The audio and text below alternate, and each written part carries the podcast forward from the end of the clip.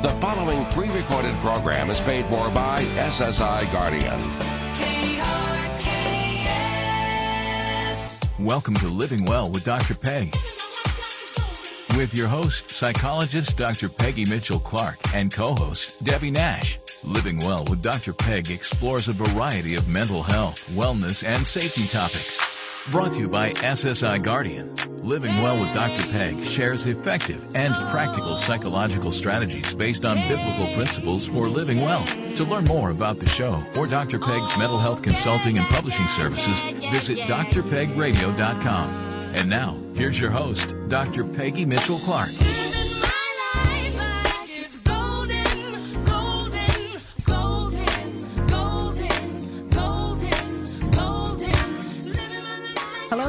I'm psychologist Dr. Peggy Mitchell Clark, and welcome to Living Well with Dr. Peg. Living Well with Dr. Peg is brought to you by our sponsor, SSI Guardian, who's set the new standard in advanced safety education. Now, in a situation where your life is on the line, are you prepared? If you found yourself in an active shooter situation, would you know what to do?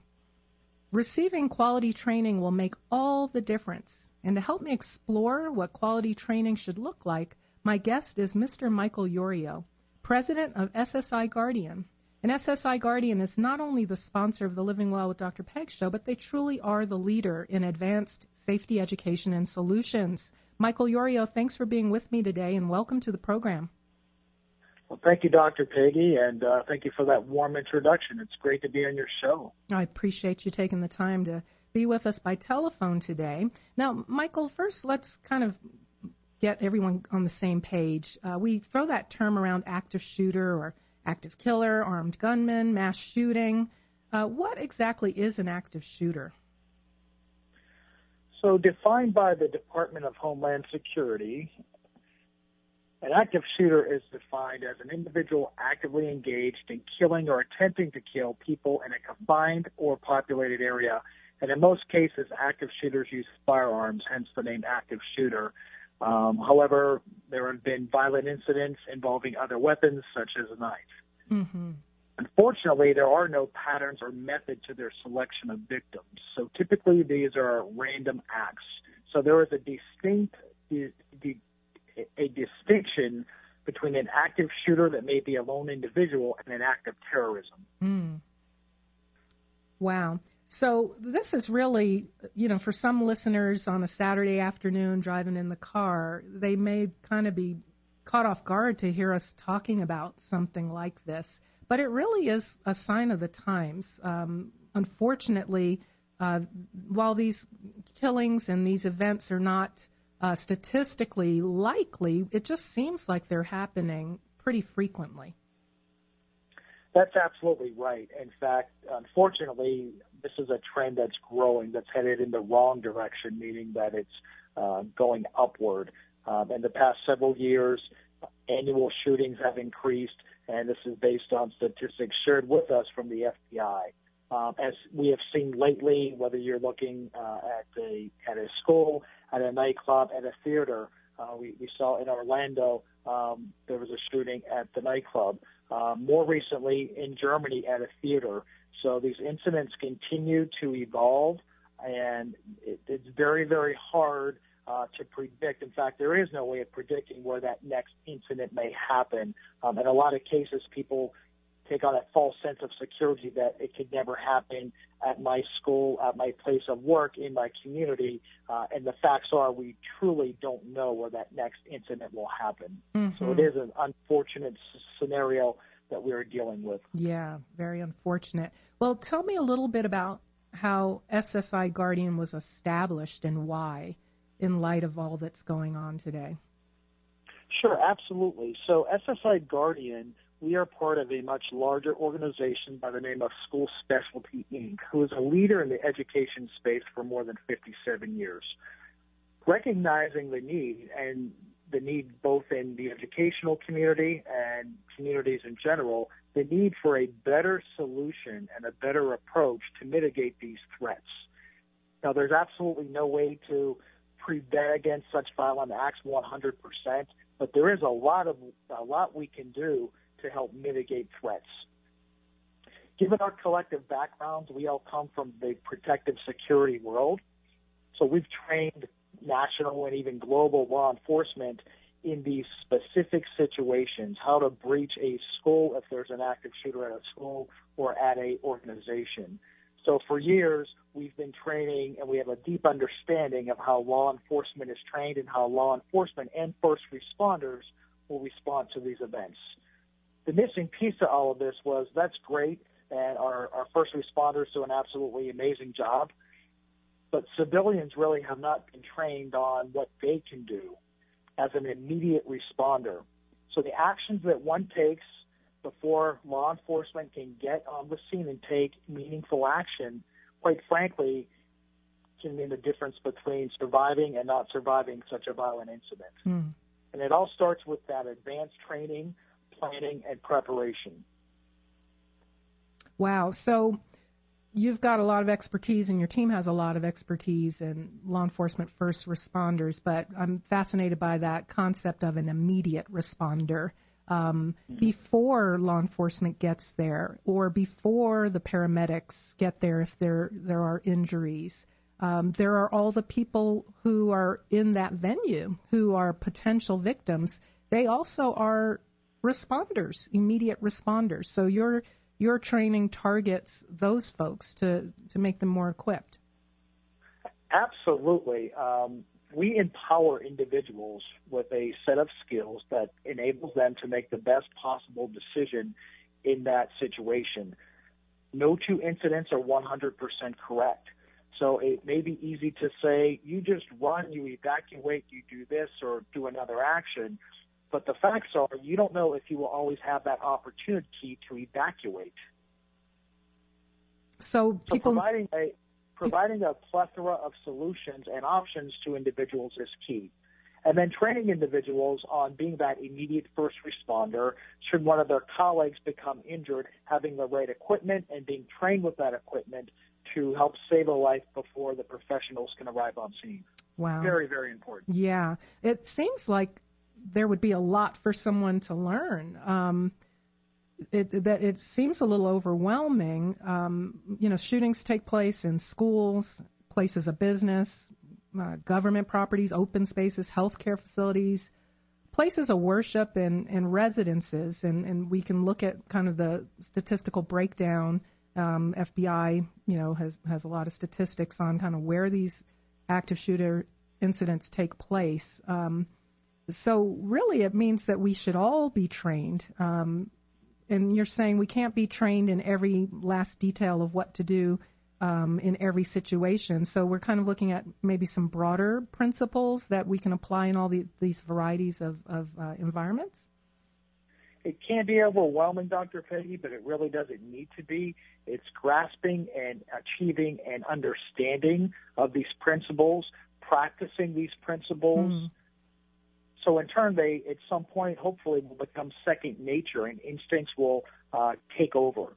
Um, so that's why the practice is so important. But obviously, we have to be trained before we can actually practice these life skilling, life saving strategies. Yeah, good. A well, lot of it, quite frankly, is a lot of it is common sense. And when we run our advanced safety education trainings, uh, people shake their heads and say, "Wow, why didn't I ever think of that?" Mm. Well you really wouldn't unless you had this conversation in the past. And unless you have the conversation with trained professionals, um, you might come up with a scenario that wasn't uh, your best option. Yeah, yeah. And and you mentioned kind of in your introductory mar- remarks that um, in terms of the definition of an active shooter, they can be unpredictable, and so we don't necessarily know where someone is going to um, target and and how it's going to unfold. But there's certainly we've seen enough of these incidents to see here are some possibilities that people can be trained in. Um, we also know um, in school shootings, for example. Um, 93% of shooters exhibited behavior that caused others to be concerned before they uh, executed their attack. Uh, 93% of attackers planned the attack ahead of time. And so that really tells us there are some identifiable signs we can observe before an attack occurs when we know what to look for. But that speaks to the importance of training, doesn't it? That if people can be trained and more knowledgeable in what these identifiable signs are, um, in terms of evolving violence and signs that um, someone's planning an attack, or even what these concerning behaviors look like um, when someone's moving on that path to violence, we might be able to prevent or intervene before violence occurs if we have the right training. Isn't that true? Absolutely. That's 100% true. We must first know what the threat is before we can identify that threat, mm-hmm. and then having the correct policies and procedures in place at your workplace so we know what to do with this information. Um, just identifying a threat uh, is only one step in the process. What we do with that information uh, will really make the difference. Uh, and to your points, and your your statistics are spot on. What a lot of people don't realize, specific to school shootings, 95% of the school shooters were Curtin students. Mm. So the majority of the um, gunmen are existing students. So it's important to uh, to recognize this is an internal threat. So I know schools like to uh, devote a lot of resources to external threats such as ID badges, visitor access, surveillance cameras. These are all great steps in an overall security initiative, but none of these truly addresses that internal threat of an active shooter at a school. Mm-hmm. Well, and I serve on a what's called a behavioral intervention team uh, at Community College of Aurora, and it, it's a team, a multidisciplinary team that brings um, folks from different um, aspects of the college together to be able to pull together information that um, people out in the community or the campus might be making some observations, and they kind of keep that information to themselves, but a behavioral intervention team provides a central location for that information to come together with a, a trained team in place who can evaluate the threat, make appropriate recommendations, and actually get students um, and or faculty members the help that they need um, before they become violent. And not to say that everyone in distress will become violent, but if we can just have a team in place that assists people in distress, we might actually be able to help them and perhaps prevent that small percentage of folks who might become violent. And so there's there's a, a whole lot of elements to um, safety and violence prevention. Um, as you mentioned, it's not just ID badges. It wouldn't just be a behavioral intervention team. It wouldn't just be knowing how to evaluate threats. There's a lot of components and you're going to talk more about that in our next segment. Uh, you're listening to Living Well with Dr. Peg. I'm your host, Dr. Peggy Mitchell Clark, and my guest today is Michael Yorio, president of SSI Guardian. We're going to take a break, and when we come back, we'll take a closer look at the different environments where active shooting, shootings can take place and the appropriate responses to them. We'll look at schools, hotels, nightclubs, churches. Uh, stay with us. We'll be right back.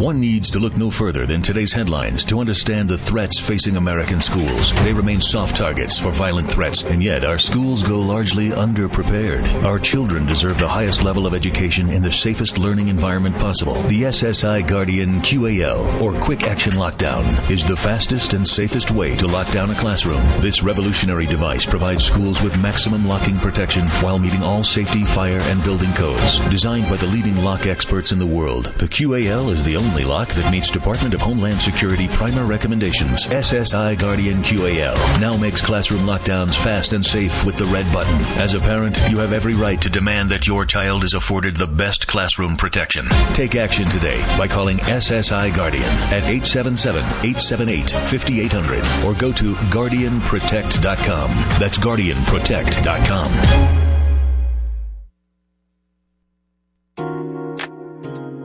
To learn more about living well with Dr. Peg, visit drpegradio.com. And now, Dr. Peggy Mitchell Clark.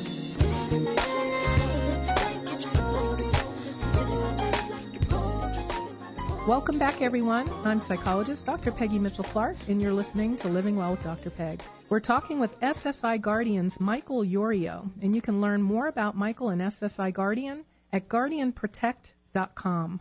Michael, thank you for being with us today.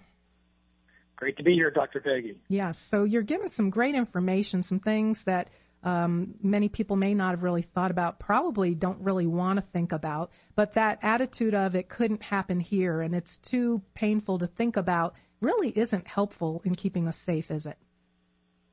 It's absolutely not.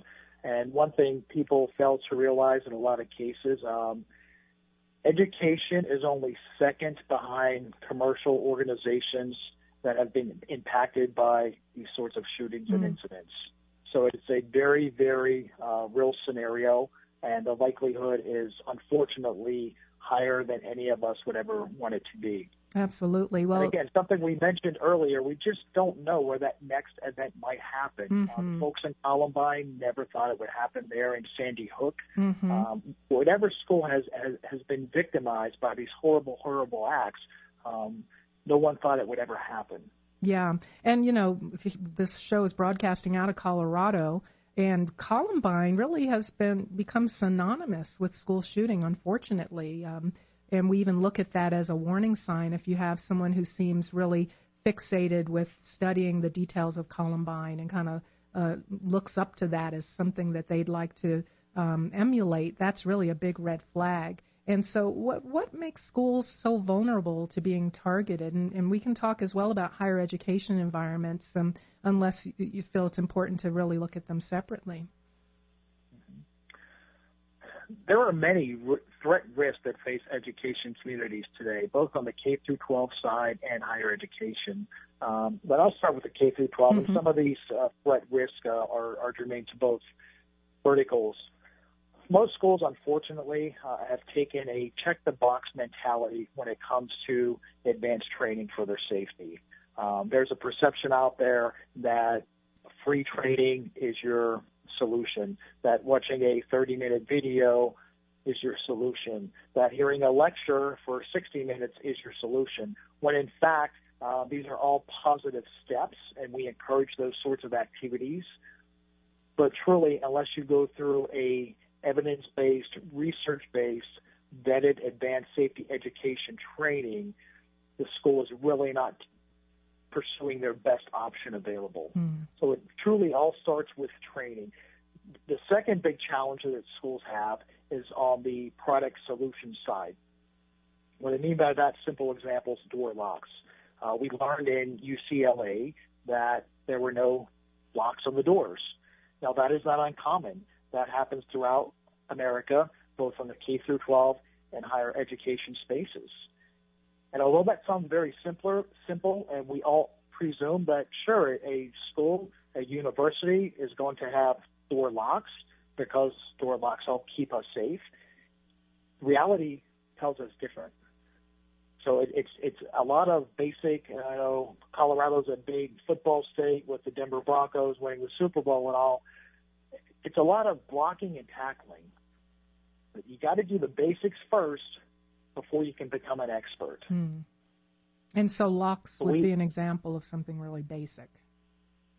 Something very basic would be a door lock, and not just a door lock that's a basic, inexpensive lock, but a door lock that provides you a best fit solution based on security best practices. For an example, a deadbolt locking mechanism that locks as easily as pressing a red button that's based on Department of Homeland Security's recommendations following the Sandy Hook incident. Training is, is very, and I don't mean that training is basic because it's not. Uh, one truly needs advanced training, but basic in the respect that it's a activity that no matter what you do in life, you need training. If you're an educator, you don't wake up one day and become an educator or a professor. It comes from training and practice and repetition. And safety is no different. It's that basic situational awareness that people achieve through our advanced training. And, to your and, point earlier, knowing what to look for. Yeah. And so, so Michael, it, it really isn't just about, okay, I do one thing. I, I attend one training, even a full day training.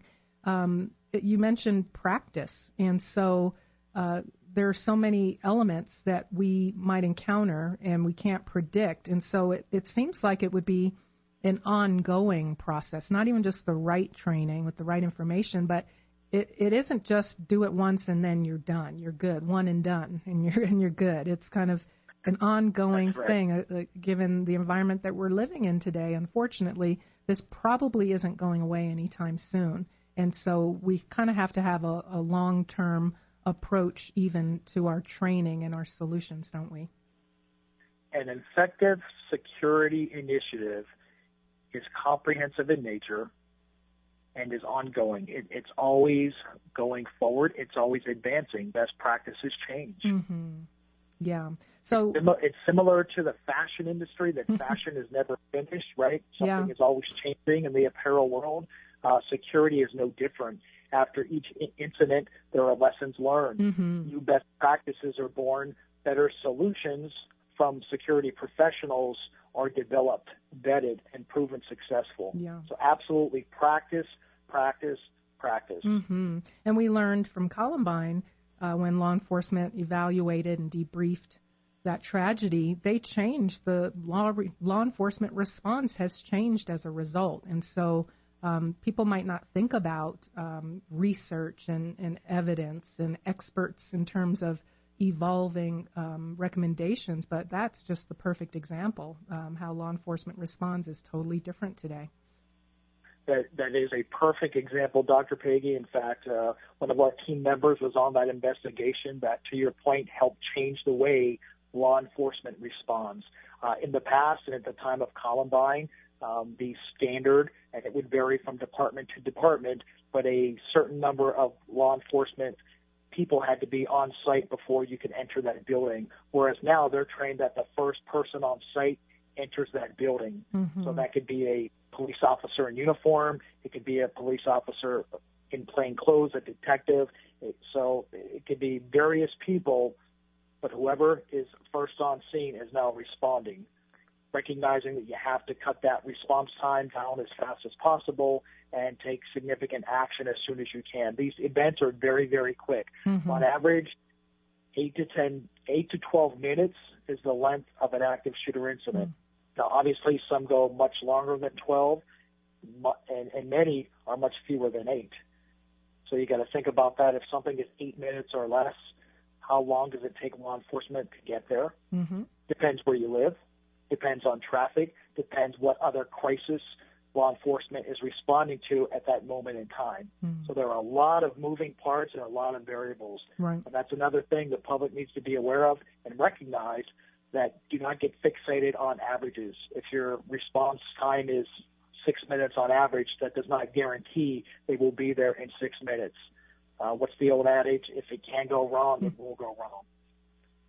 Well, and that just really points once again to the importance of each individual being empowered to make decisions, like you said, to have that situational awareness, to even recognize um, something even in advance, something that's evolving before someone makes that decision to be violent, and certainly in the moment that the crisis is unfolding, being empowered to make choices to know what to do to possibly save your life and other people's lives. And so again, um, one reason why I have this show is to educate the public about mental health issues, wellness issues, and safety issues. And so I know our listeners are getting some good information that will empower them right away and hopefully motivate them to seek um, uh, appropriate solutions for their environments. Now, we were talking about K 12, and um, there's some similarities. You mentioned UCLA in terms of the example of locks.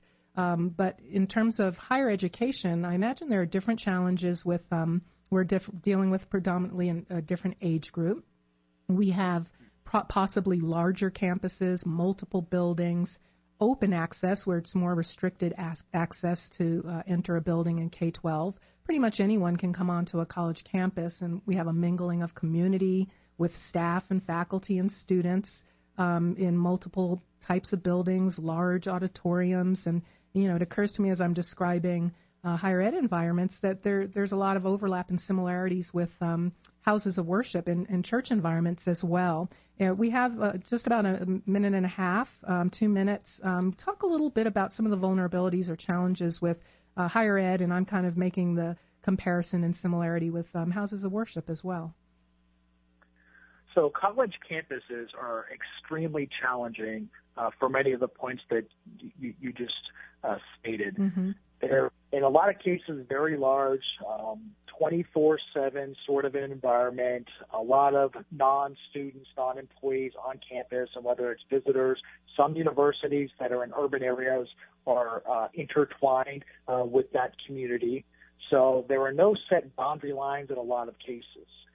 So it's very important, uh, both through K through 12 and higher education, that that security initiative and that advanced training is tailored to meet that school's specific security challenges and goals. Yeah, every every school will be different. Every campus will be different. Uh, as you they mentioned, just, absolutely they are absolutely different Yeah. and unique. and um, and just different buildings. Off-the-shelf programs not designed to suffice their needs are the best solution. hmm And on any given campus, there will be, you know, a small classroom, a small office, a huge auditorium, an outdoor amphitheater, and so different challenges. Uh, you're listening to Living Well with Dr. Peg, brought to you by SSI Guardian, who set the new standard in advanced safety education. To learn more about SSI Guardian, visit them at guardianprotect.com. I'm your host, Dr. Peggy Mitchell Clark, and our guest today is Michael Yorio, president of SSI Guardian. We're discussing some of the safety challenges and vulnerabilities in schools and higher education uh, institutions. And when we come back after the break, Michael Yorio will talk with us more about public venues With SRN News, I'm Val Dior. Afghanistan's president is promising to take revenge against the culprits who carried out a suicide attack on a protest march in Kabul. Officials say at least 80 people were killed, more than 230 wounded. ISIS has claimed responsibility for the attack, which targeted a predominantly Shiite ethnic minority. Tim Kaine has used his debut campaign appearance as Hillary Clinton's running mate to introduce himself to voters at a rally in Miami today. The Virginia senator began his remarks in Spanish. He described his childhood as the son of a Kansas iron worker, his time as a missionary in Honduras, and his past work as a civil rights lawyer in Richmond. He is a former governor of Virginia. And wildfires burning out of control in the mountains north of Los Angeles and near Big Sur on California's scenic central coast, posing a threat to some 1,300 homes as fires are spreading in the Southern California firefighters face another day of triple digits.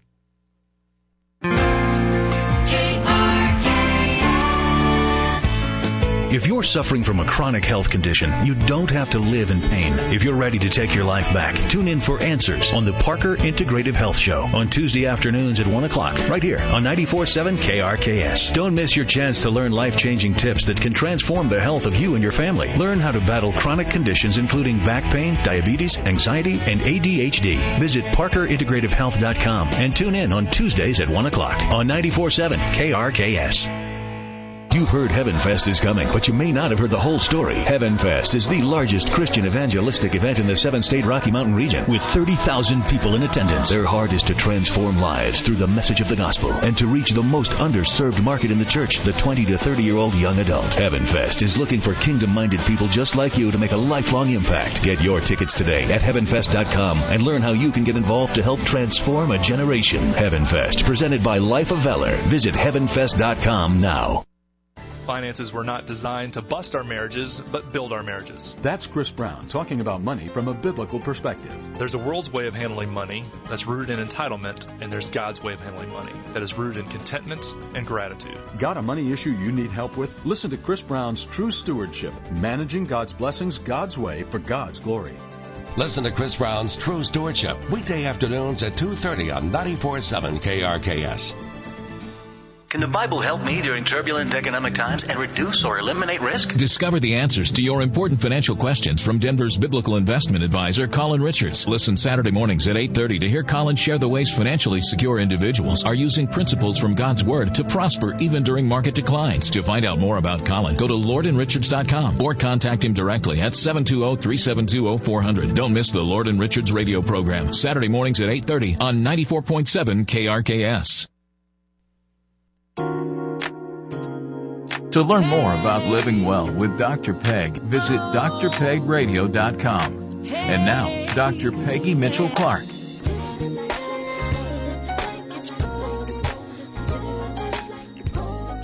Welcome back, everyone. I'm psychologist Dr. Peggy Mitchell Clark, and you're listening to Living Well with Dr. Peg. We're talking with Michael Yorio, the president of SSI Guardian, and we're talking about active shooter incidents in different types of environments and talking about schools and colleges. Um, and for many, like myself, these environments are also workplaces. And so, what are some of the other things uh, to keep in mind? uh, Michael, in terms of schools, colleges, workplaces, and then I want to talk also about um, public venues and hotels and that kind of thing. So the, the most important part of the survival mindset is to understand that we are all responsible for our own safety and well-being. Mm-hmm. And we go very, very deep into this topic uh, in our advanced training. So what we like to say is you, capital Y-O-U, are responsible for your own safety and well-being. So what people learn in our advanced training, Dr. Peg, it's not only specific to their workplace or to their school, but these are life critical skills that they can take with them in their everyday lives. Right. Hopefully share with their families, with their friends. So a person may get the training in their workplace, and uh, in terms of what differentiates advanced training and quality training from what else might be out there is what you learn, even when it's customized. For example, we talked about how important that is for higher education. Even when it's customized to your specific workplace, there are still transferable skills that you can apply in in your everyday life with your family, um, when you're on vacation, when you're out for the weekend. Is that correct? That is absolutely correct. Situational awareness, understanding and recognizing the environment that you're in uh, regardless of where you're at, looking for suspicious behavior, for suspicious uh, individuals. So these are things, no matter where we're at in our lives, um, we're, we're always observing and recognizing our surroundings. Mm-hmm. Situational awareness. Situational awareness is key. Mm-hmm. Having that plan, even though it's not a formal written plan, but when you um, or at a, a football game, a movie theater, wherever, whatever public venue you might be in, having your plan determined in your mind, if something happens, where's my first exit? What's my way out of here? Mm-hmm. And so again, a lot of a lot of basic things that if we think about these on an ongoing basis, they truly do become second nature. Yeah, and that that would be the goal. And as much as this might be uncomfortable to talk about, and um, it's traumatizing for those who've been involved. And um, there's even vicarious trauma or secondhand trauma, and we, we see that especially in the helping professions with first responders, for example. But I think in, in communities um, in Colorado, that's what I'm familiar with, there's kind of this community trauma, um, starting with Columbine and um, you know the Aurora Theater shoot, shooting, for example, uh, is very traumatizing for us as a, as a community, and so it might be really uncomfortable to relive those feelings and those memories, and yet it's just so critically important, um, as you're saying, for this to become second nature. We don't want to uh, be desensitized to the fact that violence and tragedy has occurred but we definitely want to have a level of situational awareness, as you're saying, a level of training where it is second nature when we enter a building, we enter our workplace, enter a school, that we, very basic, look around and see where the exits are. Um, be aware of who's around us and kind of even their state of mind. For myself as a psychologist, I'm concerned about people's emotional and psychological well-being, and um, knowing that if I can make a difference to someone in distress today, they may not view suicide, for example, as an option down the road, or they may not view harming others as an option down the road. And so um, this really has to become a part of our our kind of fabric, our, our psyche, and our everyday uh, approach to life, doesn't it? And that's an outstanding point, and you, you further just stress the point for the need for professional advanced training mm-hmm. by highly trained security and mental health professionals because it can be very traumatic. It is a very hard topic to speak about, to discuss. But if done in the appropriate fashion, the training itself does not have to be traumatic. Right. Does not, does not have to be scary. And that, that's a really, really big uh, important point that I would like to make with the listeners that professional training does not involve uh, traumatic activities and examples. It involves fact-based, fact-based situations and providing evidence-based solutions. Mm-hmm.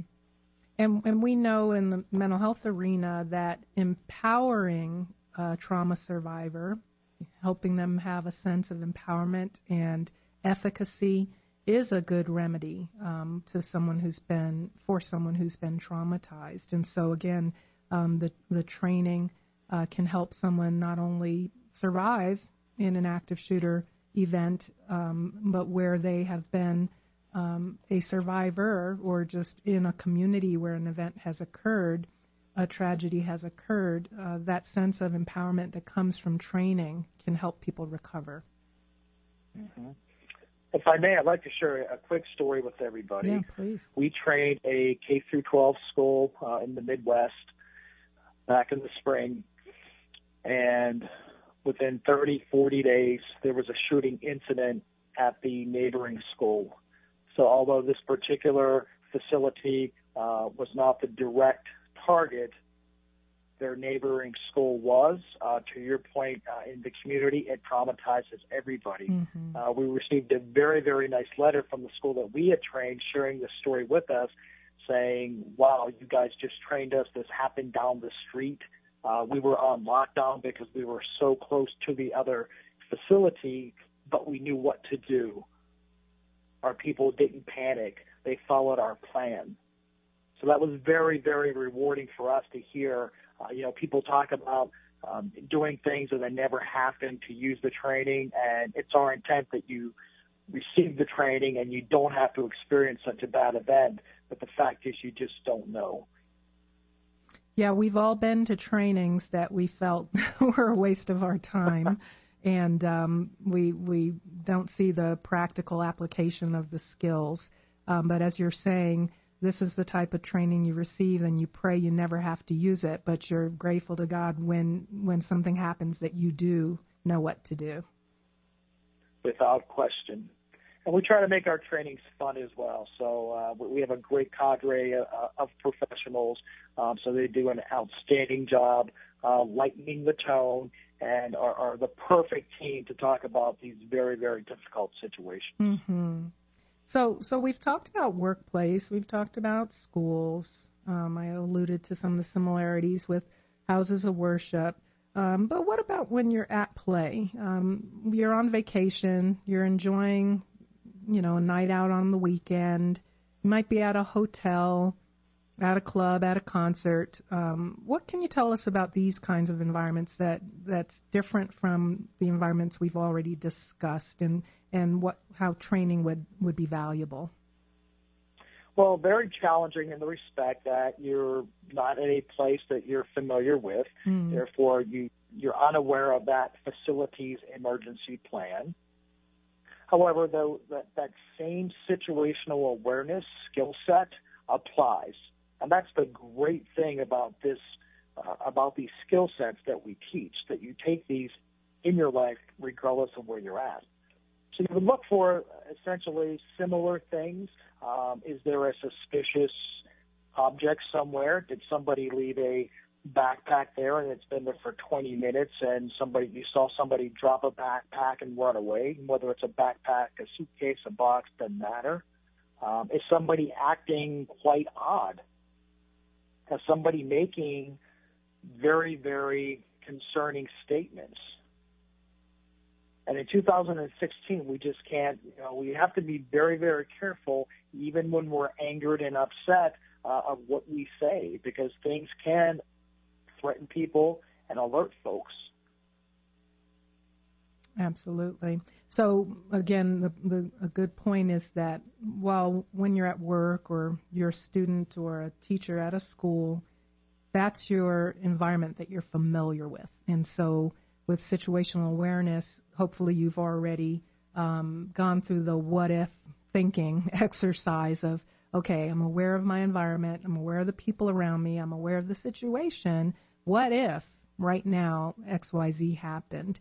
Uh, when when you're in your familiar environment, that's easier, and you can even practice that with your team if you're at work or with your family.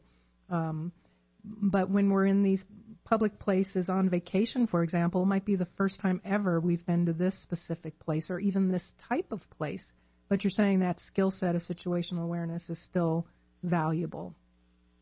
it's it's very very valuable. Mhm. Knowing your exits, thinking through very quickly if something happens, where my exits are, and if there's an incident in the front, I'm going out the side, I'm going out the back. Uh, if it's coming from the, the rear of the restaurant, I'm going out the front entrance.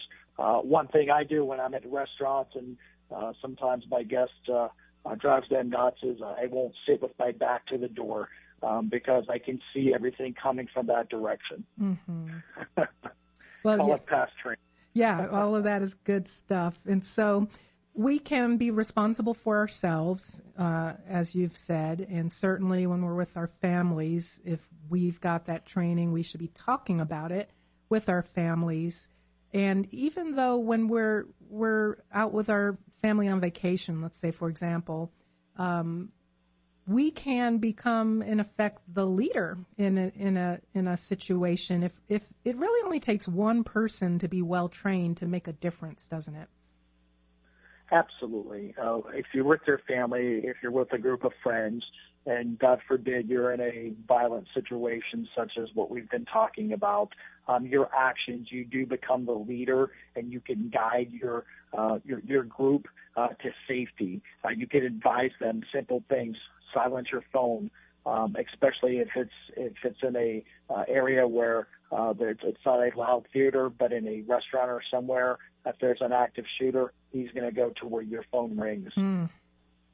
Yeah, we've seen we've seen that um, um, in the Planned Parenthood when they incident when they interviewed um, the the shooter. He talked about listening for the phone. So there's a lot of little tips you can learn with the right training.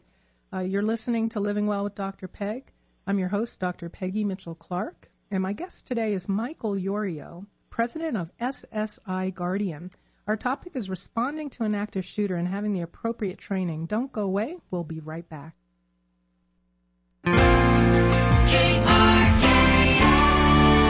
Schools can no longer afford not to invest in a professional, evidence-based advanced safety education training program. It's the single most important decision and investment a school administrator will ever make in their professional career. When all else fails, training and preparation are the only things that will increase your chances of survival in a violent incident such as an active shooter or active terrorism. SSI Guardian has set the new standard in advanced safety education by providing evidence-based advanced training programs tailored to your needs. While there are many basic training programs largely based on opinion and emotion, SSI Guardian is the only advanced training program of its type with an accredited continuing education unit or CEU issued by an accredited university. SSI Guardian has set the new standard in advanced safety education by providing evidence-based advanced training and solutions to learning institutions, faith-based and professional organizations. To learn more, call SSI Guardian today at 877-878-5800 or visit guardianprotect.com.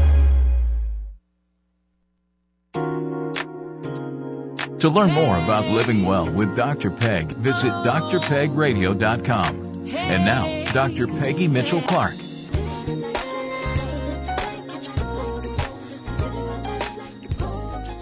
Welcome back, everyone. I'm psychologist Dr. Peggy Mitchell Clark, and you're listening to Living Well with Dr. Peg. We're talking with Mr. Michael Yorio, president of SSI Guardian, and you can learn more about SSI Guardian at guardianprotect.com. And so, Michael, we're talking about how a lot of what we're learning, these skill sets, can be applied in different environments. They really empower us as individuals, but also we can make a difference in a crisis uh, when we're trained. We can guide people, we can make suggestions, we can kind of model, and hopefully people will follow when they get the sense that this person knows what they're doing. Um, but it's really in the middle of a crisis is not the time to figure out a plan, is it? Uh, how how important is Certainly not. planning and and preparation? Planning and preparation are the two most important parts of a comprehensive security plan, uh, regardless of your environment. It all start, starts with planning, training, and then practicing Mhm. uh, what you've been trained to do and practicing your plan. And we run into this all the time, Dr. Peg. Uh, we speak with, with schools, with, with organizations, and they're they're proud that they have this emergency operation plan. It's brand spanking new, it's shiny, but no one knows the plan. When we ask where's the plan, it's in somebody's file cabinet, or one person knows the plan. uh, which is really not a plan. So it's planning and preparation are absolutely critical. Mm-hmm. And it's not a one size fits all solution. I think that we've em- emphasized that. You've emphasized that um, throughout the program. Um, it's not a one size, just do this, do this, do this. And, and a lot of people, um, thankfully, are becoming more familiar with uh, uh, get out, hide out, you know, take out or evacuate, hide out, take action, however it's phrased. More and more people are learning about that. Um, but those options are not always available, and so that's why it is so important to be flexible and and know that it's not a one size fits all solution. That's right. It's it's it's critical to have options in a crisis situation, and you, the individual, can select your best option at that moment in time. Mm-hmm. Now let's talk a little bit about um, some other solutions and responses that um, we don't always talk about when we're having these conversations. Um, you know, we, we can talk about get out, hide out, you know, take action. Um, but often there are injured people. Um, and we talked about each person being empowered and in effect is becomes an immediate responder. Uh, so what kinds of solutions are available for the average citizen who, who tragically finds himself in the midst of an active shooter um, crisis unfolding, and there are injured people around them, or maybe even they themselves are injured, what kinds of solutions are available? So that's a great question, Dr. Peggy. And I, would say that being an immediate responder is not germane to a active terror or a violent incident such as an active shooter. It can be just a normal day and there's an accident. Mm and someone has injured themselves uh, in a serious manner, they're, they've incurred serious bleeding, for example. So we've brought a market, or we've brought a product to the market, uh, trauma kits that are absolutely critical, and every classroom in America should have an individual uh, trauma kit in the classroom. Every organization should have these products as well. Hmm. Can you describe what it does? describe them for us. Sure, absolutely. So these products are the same products that are used by our soldiers. Mm. Products that are used on the battlefield, such as tourniquets, quick clots, things that will help you save someone's life. A person can bleed to death between one and six minutes, depending upon the severity of their wound. The average EMS response response time at the national level is more than eight minutes. Mm. So it's it, it's quite a risk. The numbers are not on our side, obviously. So it's important as we're all considered immediate responders. What can we do? What actions can we take to save people before first responders can arrive and take meaningful action? So for your listeners, think of a basic first aid kit um, and times that by one or two million. Professional yeah. products that are used by soldiers, that are used in hospitals by professionals, that are used by first responders. So this is the same caliber of product that's currently being used by first responders. But accessible to the average person. Accessible to the average person, and just like situational awareness and preparing for the traumatic events, you need a basic level of understanding of how to use these products. Mm-hmm. So again, the value of training. For example, applying a tourniquet, uh, which is not difficult, uh, but if you've never done it, you may have difficulty doing it in a crisis situation. Mm-hmm. Yeah, when you start to panic or there's noise or you're on the ground or maybe you have lost uh, use of one of your limbs and trying to assist someone else. And so um, again going to require training. Absolutely. Regardless of the incident we may incur, um, what we do before first responders can get there will make all the difference. Mm-hmm. Whether it's, it's, helping a friend uh, who, who's bleeding, helping a coworker, uh, or evacuating or hiding out to save your own life. Mm-hmm. Well, and is there a role for other types of technology in keeping us safe, and you know that's kind of medical technology or medical devices. But um, what kinds of technology solutions, like software, for example, um, are available um, for workplaces or schools uh, as part of this comprehensive plan that you've been talking about? Communications are of paramount importance. One thing we learned at 9/11, we learned numerous things, but the one thing we learned, the ability for communications to be integrated is vital.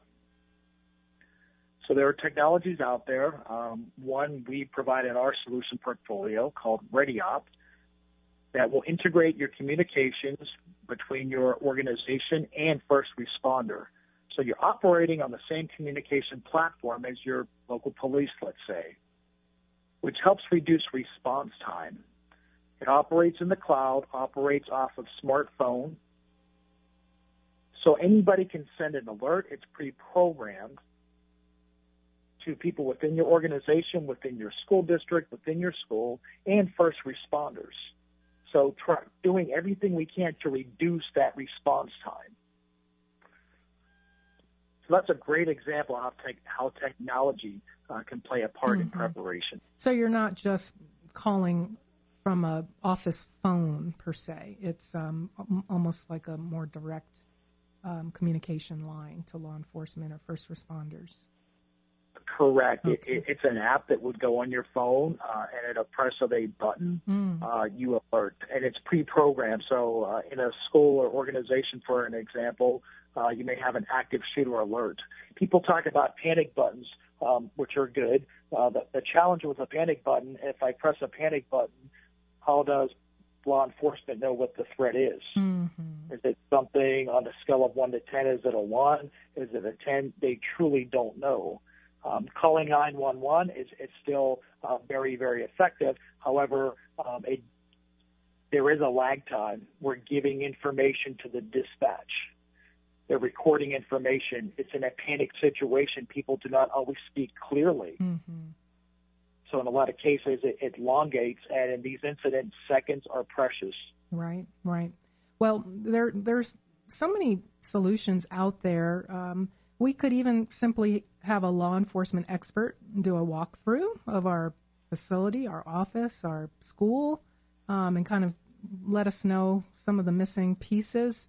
Um, but there's still so many options to sort through, and so it does it does help to have a comprehensive solution. Um, it's not just about the right locks or the right training or the right technology. It really is putting all the pieces together for your needs and your specific environment absolutely. And and I, I know we're getting close on time here, but doing your doing effective due diligence mm-hmm. is very important. Um, there are a lack of standards. So if I'm the superintendent of a school and I'm talking to multiple technology providers, um, how do I really know which one best suits my needs? So it's imperative that you get the uh, opinion and advice from a trained professional and that when you're making these decisions, you ask for proof. You follow a set of criteria. And in fact, our company, we've established a set of criteria and we implore uh, customers uh, to apply it to us and any other organization they may be looking at, either on the training side or product solution side, to make sure that you're getting best practice uh, solutions that perform to the level that they state they will perform at very, very important. Mm-hmm. So we can no longer put our heads in the sand, say it won't happen here, could never happen here. Um, I'll just pray and trust nothing happens here. We have to be proactive, not only as individuals to take responsibility for our own safety and that of our families, but when we're in the workplace, when we're a manager, we're a principal, uh, we're a CEO, whatever our role might be, um, we need to be proactive to find the right solutions for our environment, for our, our customers, our students, uh, our families, whoever we're dealing with.